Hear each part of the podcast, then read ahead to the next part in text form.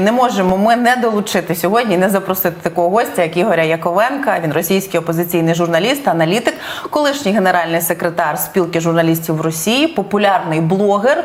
Посилання ми лишаємо в описі цього відео. І долучаємо вже пана Ігоря. Пане Ігоре, вітаємо вас і раді дуже бачити. Здравствуйте. Э, Здравствуйте. И мы решили именно с вами обсудить эту тему, поскольку э, вы давно занимаетесь э, российскими средствами массовой информации, разными исследованием, и, соответственно, э, вы хорошо ориентируетесь в медиапространстве России, сейчас и внутреннем медиапространстве, и наружном, если можно так сказать. Понятно, что украинские медиа тоже обсуждают э, ситуацию в других стра- э, странах, например, те же самые политические какие-то движения, когда они были в России или в Сполученной, или в США. Но в последние недели, на наш взгляд, украинская повестка э, в российских оппозиции- оппозиционных средствах массовой информации превалирует. У нас такое впечатление, что в путинской России просто пропала политика, и поэтому, э, особенно после того, как был ликвидирован Пригожин, там просто тишь да гладь. И э, эм, все вот эти скандалы, интриги, расследования, на которые можно набирать в том числе подписчиков, российские средства массовой информации начали брать в Украине. Или это только наше впечатление, как вы считаете? Нет, это не ваше впечатление, это реальность. Э, Значит, тут есть, э, тут есть э, существенная разница между российским официозом, который действительно очень заинтересовался внутренней политикой Украины, и российскими, ну, прежде всего, э, иммигрантскими СМИ, э, ну, к которым в, том, в той или иной степени я тоже принадлежу, так сказать, потому что сегодня э, граница между благосферой и между YouTube-каналами и, и медиа, она очень размыта. Э, И вот давайте мы, все-таки я зафиксирую сначала причины того интереса, который испытывает к внутренней политике российский официоз. Мне кажется, это более важно. Дело в том, что, э, ну, на самом деле, вот давайте поставим перед собой задачу, а э, как, э, как Россия может сегодня уничтожить Украину? Ну, вот, э, знаете как, сыграем за черных, да, попробуем перевернуть доску и попробуем сыграть за, за Путина. Вот как Путин может уничтожить Украину? Никаких шансов уничтожить Украину военным путем у него нет. Это уже очевидно, ну, понятно, там ну, всякие бравурные заявления существуют, что вот там, э, значит, там за три дня Киев, потом за э, там, и так далее. Это все ерунда, это все понимают. Все прекрасно понимают, что военным путем Украину уничтожить невозможно. А вот уничтожить Украину, взорвав ее изнутри, ну, тут как бы вот они пытаются сейчас. И для того, чтобы уничтожить Украину изнутри, необходимо сделать э, несколько, несколько движений. Ну, первое, что надо, это, во-первых, рассорить вбить клин между э, значит, политической и военным, военным командованием. И это сейчас очень активно, очень интенсивно этим занимаются российские СМИ, которые постоянно говорят о том, что, значит, то говорят о том, что вот запускают утку о том, что Зеленский увольняет Залужного, то запускают утку обратного характера, что Залужный метит на место Зеленского. Вот, всячески раздувают э, всякие слухи о том, что между э, политической и военной, э, военным командованием Украины существует разлом и так далее. То есть, ну, вот это вот направление. Второе, это очень такая достаточно перспективная, в кавычках, тема для того, чтобы э, навредить Украине. И, в общем, это, это, стоит, э, это стоит, так сказать, большого количества там э, авиаударов, э, если брать вот, по, по разрушительной силе. Второе, второе направление – это э, разговоры о выборах в Украине 2024 года. Постоянные разговоры о том, что выборы необходимы. Это в российских СМИ сейчас э, такое, в официозе в российском такое существует. Ну, понятно, ну, я не знаю, не только мне, я думаю, что ну, мне очевидно, может быть, э, большинству, так сказать, в Украине тоже очевидно, что э, выборы в воюющей стране, причем не просто воюющие, а воюющие на своей территории, в стране, где, э, так сказать, значительная часть населения находится в эмиграции, ну и, кроме всего прочего, на фронте люди находятся, в, в этих условиях проводить выборы, тем более украинские выборы. Мы прекрасно видим, что такое украинские выборы, в отличие от российских или даже, или даже польских. То есть это, что называется, рубка кость в кость всегда бывает. И вот в условиях войны проводить такие выборы, это, в общем, тоже довольно смертельное ранение. Ну и, так сказать, последнее, что можно тоже сделать, это попытаться устроить э, серьезную, серьезную атаку на, э, на президента, значит, э, такая вот зубодробительная критика и так далее.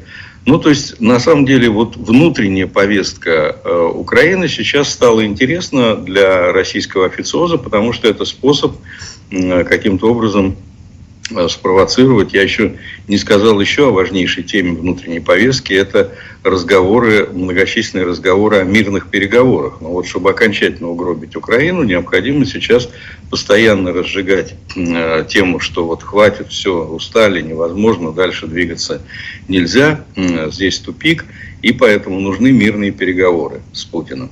Ну вот э, это, я бы сказал, так сказать, четыре таких Э, путинских удара по э, разрушению Украины изнутри, которые сейчас проводят, проводят российские средства массовой информации. Если посмотреть э, повестку, скажем, информационных агентств и телеканалов, то это вот как раз то, что предпринимается. С этим связано вот действительно внимание к внутренней политике Украины, потому что это воспринимается как способ взорвать Украину изнутри. Потому что все-таки при всем том, что российский официоз в Украину, э, так сказать, не, не, не въездной, так сказать, здесь есть барьеры, но тем не менее что-то проникает. И это раз. Что касается российской, э, российских оппозиционных СМИ, в основном иммигрантских, ну, слушайте, до некоторого времени, значит, основная тема это был, это был фронт, это была война, это было была, так сказать, там обсуждение того, что происходит на фронте. Ну, а сейчас на фронте некоторая, так сказать, э, там стабилизация, кто-то говорит, кто-то говорит э, переход в позиционную фазу войны. В общем, не так интересно, то есть каких-то событий нет. А вот внутренняя жизнь Украины бурлит. И вы абсолютно правильно сказали, что поскольку в России, в общем-то, ну, сейчас некоторая мертвечина – то действительно э, а в Украине, в общем, достаточно бурные события происходят, и поэтому, конечно, внимание переключается на Украину в том числе. Хотя, конечно, Израиль дает, так сказать, достаточно много поводов для обсуждения, и там предстоящая встреча Си и Байдена тоже важна, но тем не менее, вот бур, бурные события в Украине, они, конечно, не, не могут быть обойдены э, вниманием. Игорь Александрович, давайте разберем несколько конкретных примеров. Первый – это тот клин, о котором вы говорили, так называемый конфликт между Зеленским и Залужным. О справедливости ради вы у себя на YouTube-канале также обсуждали эту тему, но вы говорили с Сергеем Грабским, а он украинец, гражданин Украины и военный эксперт. И это был разговор журналиста и эксперта. Однако, когда подобные внутриукраинские события обсуждают российские оппозиционные журналисты, иммигранты и российские, например, политтехнологи, технологи-эмигранты. Это несколько странно, вы не находите? Вы знаете, тут э, какая история? На самом деле, э, скажем так, нужно понять, э, каким образом, что обсуждается. Ну, к политтехнологам у меня отношение особое. Я, в общем, так сказать, я понимаю, что это, наверное, необходимая часть политического процесса, но, в общем, отношение, отношение у меня довольно скептическое к этой профессии и к этим людям, как правило.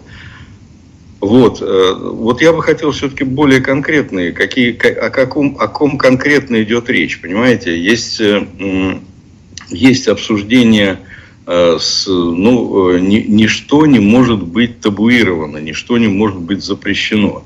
Каждый человек имеет право обсуждать все, что угодно. Я до некоторого периода как бы для себя ограничивал обсуждение, довольно серьезно ограничивал обсуждение внутренней политики Украины, просто потому что мне было неловко, э, как гражданину страны-агрессора, но э, после того, как, понимаете, э, когда ты ограничиваешь себя, а рядом с тобой, так сказать, злоупотребляют этим обсуждением, причем именно с целью навредить Украине, то вольно или невольно приходится как-то пересматривать вот это табу и начинать все-таки что-то говорить в ответ. Вот, поэтому э, я бы сказал, что вот вообще вот этот запрет на обсуждение внутренней политики Украины, мне кажется, он несколько не, не очень, очень правильный. Вот. Я сам лично для себя ограничил. Скажи, что ты И- Игорь Александрович, я просто немножко, да, я свой расширю свой вопрос. Я имела в виду, ну, например, Аббаса Галямова, это российский спичрайтер на популярной политике, он, ну, часто высказывается о наших внутриукраинских проблемах, поэтому вот, ну, как, вот его хочу в пример привести. Простите, что я перебила вас, но вы спросили, а, я вот вспомнила такого а, политтехнолога, или как его лучше назвать? Ну, его так и надо назвать, потому что он действительно политтехнолог, причем кремлевский политтехнолог. Вот. Он э, такой достаточно осведомленный в кремлевской кухне, и кремлевскую кухню он обсуждает, э, ну, как правило, э, интересно, скажем так. Хотя и все-таки ну, там многие вещи для меня, для меня странные, но это бог с ним, в конце концов, что тут персональное дело Галямова обсуждать. Но когда он действительно э, вторгается в внутреннее пространство Украины, то не всегда это... Понимаете, идет... инф- Давайте точки над «и» расставим все-таки, да? Значит, идет информационная война. Э, Я помню хорошо ситуацию э, в условиях э, там, Первой, Второй Чеченской войны. Я не знаю ни одного журналиста, просто вот я хорошо, хорошо помню э, информационную, информационную составляющую Первой и Второй Чеченской войны. Я не знаю ни одного СМИ, ни одного журналиста, которому удавалось бы все-таки сохранить полную беспристрастность. Я не могу себе представить э, журналиста, который, э, ну, как бы оказывается над схваткой, например, э, в ситуации, вот в сегодняшней ситуации, значит, войны э, э, Израиля с Хамасом. Вот не могу себе представить такого. Вот э, пытаюсь и не могу. И не вижу их таких, понимаете? Потому что кто-то на стороне, э, ну, якобы на стороне палестинцев, а на самом деле на стороне Хамас, потому что ничего кроме Хамас нет с этой стороны. Кто-то на стороне Израиля. Да, э, здесь важно удержаться от вранья, важно удержаться от тенденциозности, важно удержаться от искажения реальности, но э, встать абсолютно над схваткой, я, я не представляю себе, как это возможно. Все равно, понимаете, в голове человека э, существуют политические какие-то представления, представления о добре или зле.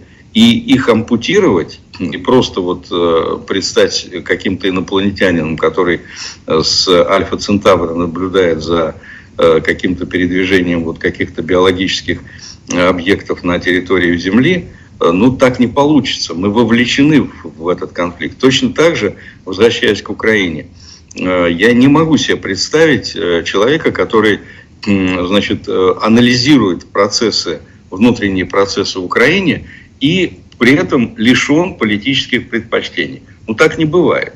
Просто не бывает. Потому что, ну как, это надо какую-то хирургическую операцию сделать над, над, над мозгом человека, чтобы, э, оставив э, аналитический потенциал, изъять политические предпочтения.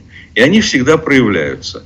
И поэтому, а уж говоря о политтехнологах, и я прямо скажу, не только российских, но и украинских, ну вот здесь просто политтехнолог вылезает из э, этих людей, когда они начинают комментировать э, внутреннюю политику Украины. Я в качестве примера, ну, Галямов, да, он политтехнолог, и, в общем, это как бы там уши, уши политтехнологии всегда торчат. Но и украинские политтехнологи, когда анализируют внутреннюю политику Украины, видны интересы. И в частности, например, э, значит, э, по поводу выборов э, в 2024 году. Целый ряд политтехнологов украинских говорят, что выборы проводить необходимо. А почему? А по, по очень простой причине. А потому что выборы для них это хлеб. А без выборов голодно. И как бы поэтому очень хочется, чтобы были выборы, чтобы было буйство, чтобы, так сказать, и поэтому, ну, я не знаю, там сознательно или бессознательно э, как бы деформируют картину э, реальности для того, чтобы, э, так сказать, ну, как бы все равно просвечивали собственные интересы. Потому что для политтехнологов выборы – это основная, вот, что называется, сбор урожая. Вот. А без выборов ну, где заработаешь? Поэтому, и что касается Галямова, и что касается других людей, которые, россиян, которые комментируют э, внутриукраинскую политику, здесь э, вольно или невольно торчат интересы. Вот так, так или иначе. Поэтому вот, ну, я бы, я бы все-таки смотрел, кто комментирует. Вот когда комментирует Галямов, то да, это комментирует политтехнолог. Когда комментирует, например, Альфред Кох, то надо иметь в виду репутацию этого человека. Это убийца НТВ. Человек, который, да, он выступает сейчас постоянно с, под флагом «Слава Украины», но тем не менее то, что он делает в последнее время, это, в общем, ну, скажем так, э, ну, мягко говоря, вызывает очень большие вопросы. Э, Потому что он-то как раз и говорит постоянно о конфликте между Зеленским и Залужным, якобы существующим. И более того, там, ну, допускает такие вещи, которые, вообще-то говоря, в условиях войны допускать просто нельзя. То есть е- м, вот мне представляется, что надо конкретно смотреть, кто и что говорит, с какой позиции. Ми допомагаємо українським військовим пораненим а, приводити до ладу своє здоров'я, а поранення надзвичайно складні. Наприклад, є Дмитро Стебліч. На лікування у нього бойова мінно-вибухова травма. В нього надзвичайно складний випадок, і йому потрібен ендопротез, девайси та витратні матеріали на покриття е, та потрібно покриття видатків на проведення операції. Е, Ми маємо надію, що це буде остання операція, оскільки підготовчі вже пройшли. І нам з вами потрібно зібрати 155 тисяч гривень до кінця цього місяця. Ось є QR-код. Ось ви бачите, він є. Ви можете взяти зараз телефон, відсканувати, потрапити, на банку національної програми Врятуй кінцівку. Ми гроші не збираємо. Це безпосередньо йому на операцію. Так само посилання на цю банку, яку створив фонд здоров'я українського народу, є в описі відео. Я вас закликаю, відправте скільки можете на лікування українських бійців. Вони нас захищають і ризикують своїм здоров'ям і життям. Ми маємо допомагати їх лікувати. В Украине мы прекрасно знаем, как это работает, и как одни политтехнологи, которые работают на один э, край, а другие на другой, э, говорят часто взаимоисключающие вещи, и по понятным причинам почему. И вот как бы наша задача в том числе это по- привить нашим зрителям, потому что это очень важно понимать, откуда идет эта информация и источники информации. Ну, классика журналистики. Но хочется поговорить еще об одном украинском гражданине и, и украинском до какого-то момента э, чиновнике, э, а потом, как оказалось, вот в свободном плавании потенциальном кандидат, кандидате в президенты Украины, это Алексей Арестович. После увольнения с поста советника главы офиса президента, э, его количество интервью в украинских медиа резко уменьшилось, хотя бы и потому, что его перестали, например, показывать у нас в марафоне. Я не знаю, вы там видите его или нет, мы его видим и понимаем, какое, ну, насколько он провластный. Что, ну, мы не говорим, плохо это или хорошо, вопрос не в этом. Вопрос в том, что при этом на российских каналах Арестовича ну точно не стало меньше. Он регулярно появляется у, Латин, у Латыниной, на Ходорковский Live. Я специально погуглил вот э, перед нашим разговором. В интервью «Медузе» он заявил очень четко о своих президентских амбициях и фактически озвучил предвыборную, э, свою предвыборную программу. А это российская медиа, пусть оппозиционная, но российская. Что несколько странно, поскольку сложно себе представить, чтобы, например, польский политик приехал в Украину озвучивать свои политические амбиции э, и там амбиции президентские. Ну, как-то это, ну, в общем, неправильно. Почему Арестовича так любят российские блогеры, российские медиа и российские лидеры мнений? Вот мне, очевидно, ну, никак не понять этого. Знаете, э, ну, э, давайте точки над «и». Арестович яркий, яркий, э, яркая фигура. Другое время, другое дело, что после того, что произошло, после того, как он, так сказать, вышел из, разорвал какие-то отношения с э, офисом э, президента Зеленского и встал в очень жесткую оппозицию к нему. Он сейчас зубодробительно критикует лично э, президента Украины, критикует политику Украины, крити- критикует э, в том числе и э, те, то, э, те действия э, военного руководства э, Украины, говоря там, ну, критикует, так сказать, тактику и стратегию вооруженных сил Украины. После этого его рейтинг в самой Украине очень резко, очень резко упал. И, ну, надо сказать, что я, вот в отличие от российских э, социологических служб, я очень доверяю вот этой большой тройке украинских социологов. Я все-таки профессиональный социолог и могу сказать, что это высокопрофессиональные люди, которые делают свою работу хорошо. Поэтому этим рейтингам я доверяю и Центру Разумкова, и Киевскому международному институту социологии. Это, это профессиональные продукты.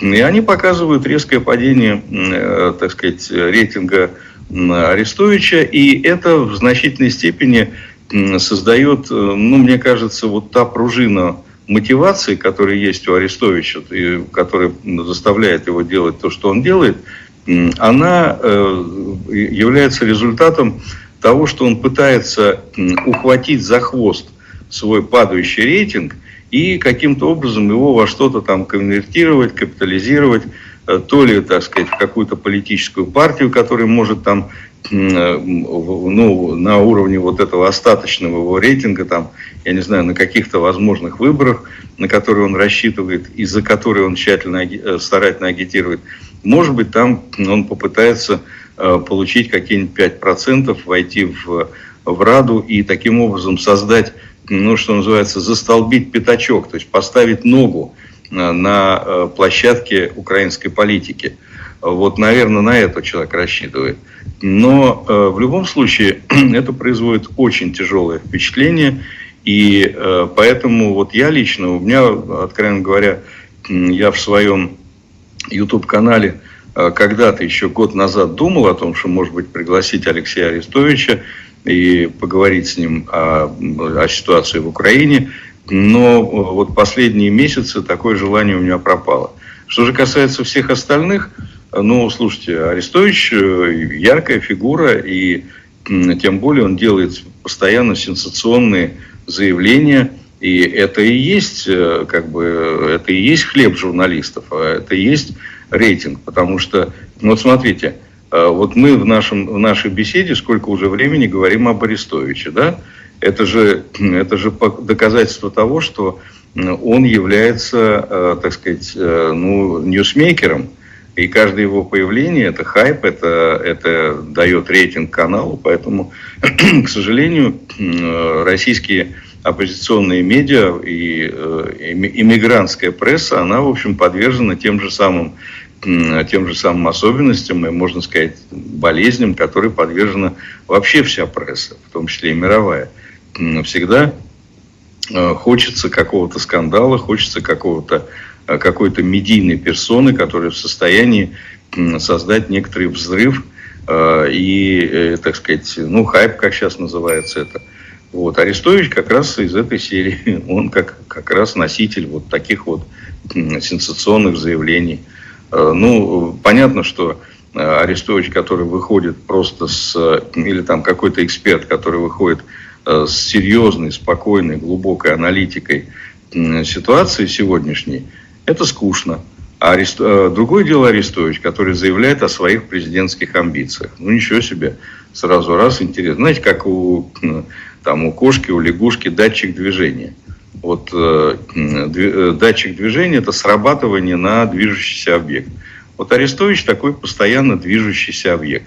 Ну, правда, немножко хаотически, но это тоже, тоже в общем-то, сойдет за, что называется, для сельской местности. А, Игорь Александрович, еще одно наблюдение о каких-то подковерных переговорах и давлении на Зеленского, чтобы заставить Украину как минимум пойти на перемирие, а как максимум отказаться уже от оккупированных территорий. Снова же таки, вспомним опять же Арестовича, да, вы правы. Э, снова, снова Арестович. Кох, которого тоже вы вспоминали, профессор Соловей, Белковский, даже Белковский, Латынина, еще ряд российских оппозиционных блогеров и журналистов. И это выглядит вот как такая себе информационная кампания. Хотя сложно себе представить, что такие разные люди управляются и координируются условно из Кремля. Так ли это? Нет, я думаю, что, ну, единственное, понимаете, во-первых, э, давайте точки над «и» расставим. Я очень стараюсь избежать обвинений кого бы то ни было в работе на Кремль, в работе на ФСБ. Понимаете, для этого нужны очень серьезные... Ну, вот в нашей среде это очень тяжелое обвинение, очень тяжелое обвинение. И для этого нужны основания. Ну, ну, э, я бы сказал так, вот из тех, кого вы перечислили, таких э, серьезных оснований э, обвинять, э, утверждать, что этот человек работает на Кремль, ну, пожалуй, что за исключением, может быть, профессора Соловья. Просто и то у меня нет прямых доказательств, но есть косвенные. Потому что это человек, который говорит то, что он говорит, находясь в своей московской квартире. И, пожалуй, это одно из очень немногих исключений, когда человек, который говорит явно такие вот оппозиционные, антивоенные, антипутинские вещи, и при этом находится в Москве и на свободе. Ну, это вот как-то вызывает некоторые вопросы, знаете, как меня терзают смутные сомнения. Вот, как говорил герой одного фильма. А, так вот, э, ну вот, пожалуй, по всем остальным, ну, нет доказательств. Подозрения, ну, их приходится засовывать себе в карман, и публично не стоит их даже озвучивать. Вот. Э, то, что они все, скорее всего, не э, управляются из Кремля, это правда. И, ну, здесь, вы знаете, иногда просто вот это, это тренд, это мода сейчас. Сейчас, смотрите, они же находятся в такой компании, как кто сейчас требует э, переговоров по формуле, э, условной формуле Киссинджера «Мир в обмен на территории»? Ну, давайте огрубим все и при, примем эту вот такую формулу «Мир в обмен на территории». Кто требует? Ну, во-первых, Киссинджер, во-вторых, Илон Маск, в-третьих, значит, Лула де Сильва, в-четвертых, Си Цзиньпин, в-пятых, вот семерка африканских президентов, ну, практически сейчас уже чуть ли не половина планеты скандирует э, в адрес Зеленского э, «мир в обмен на территории». И в этой компании, в общем, вот эти вот люди чувствуют себя достаточно уютно, комфортно, но не они одни. Вот. То, что это, то, что это, я как пытаюсь слово набрать, э, выбрать такое интеллигентное, то, что это идиотизм, вот это самое интеллигентное слово, которое я в состоянии подобрать вот к этим предложениям. Это, ну, понятно, если, если начать думать. А если вот, э, так сказать, э, идти по пути такого хайпа, то нет, это вполне здорово. Э, ну, идиотизм это понятно, потому что понятно, что и украинский народ против.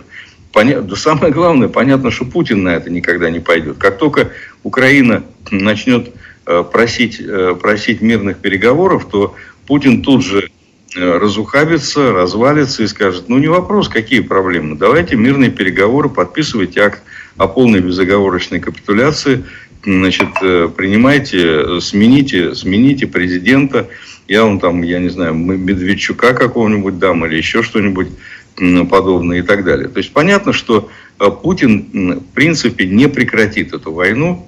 То есть любой человек, который знает Э, хоть чуть-чуть ситуацию в России, знает, что Путин войну не прекратит. И Путин, безусловно, если там какой-то будет э, вроде бы чудом э, достигнута какой-то договоренность о приостановке огня, он ее использует только для того, чтобы перевооружиться и напасть в удобный для него момент. То есть, ну, слушайте, 24 февраля прошлого года ну что, никого не убедило в том, что, что, что из себя представляет Путин. Поэтому это, это абсолютно провокация. Другое дело, что э, не уверен, что все эти люди, которые э, предлагают такие вещи, что они очень хотят э, поражения Украины. Я так не думаю. Вот. Ну, э, ну, просто вот желание хайпа, какой-то умственный вывих, бог его знает. У всех по-разному. А есть люди среди тех, кого вы перечислили, это вообще люди, провокация которых, э, у которых это их профессия. Ну, в частности, Белковский, например. Тут э, это как раз вот яркий пример.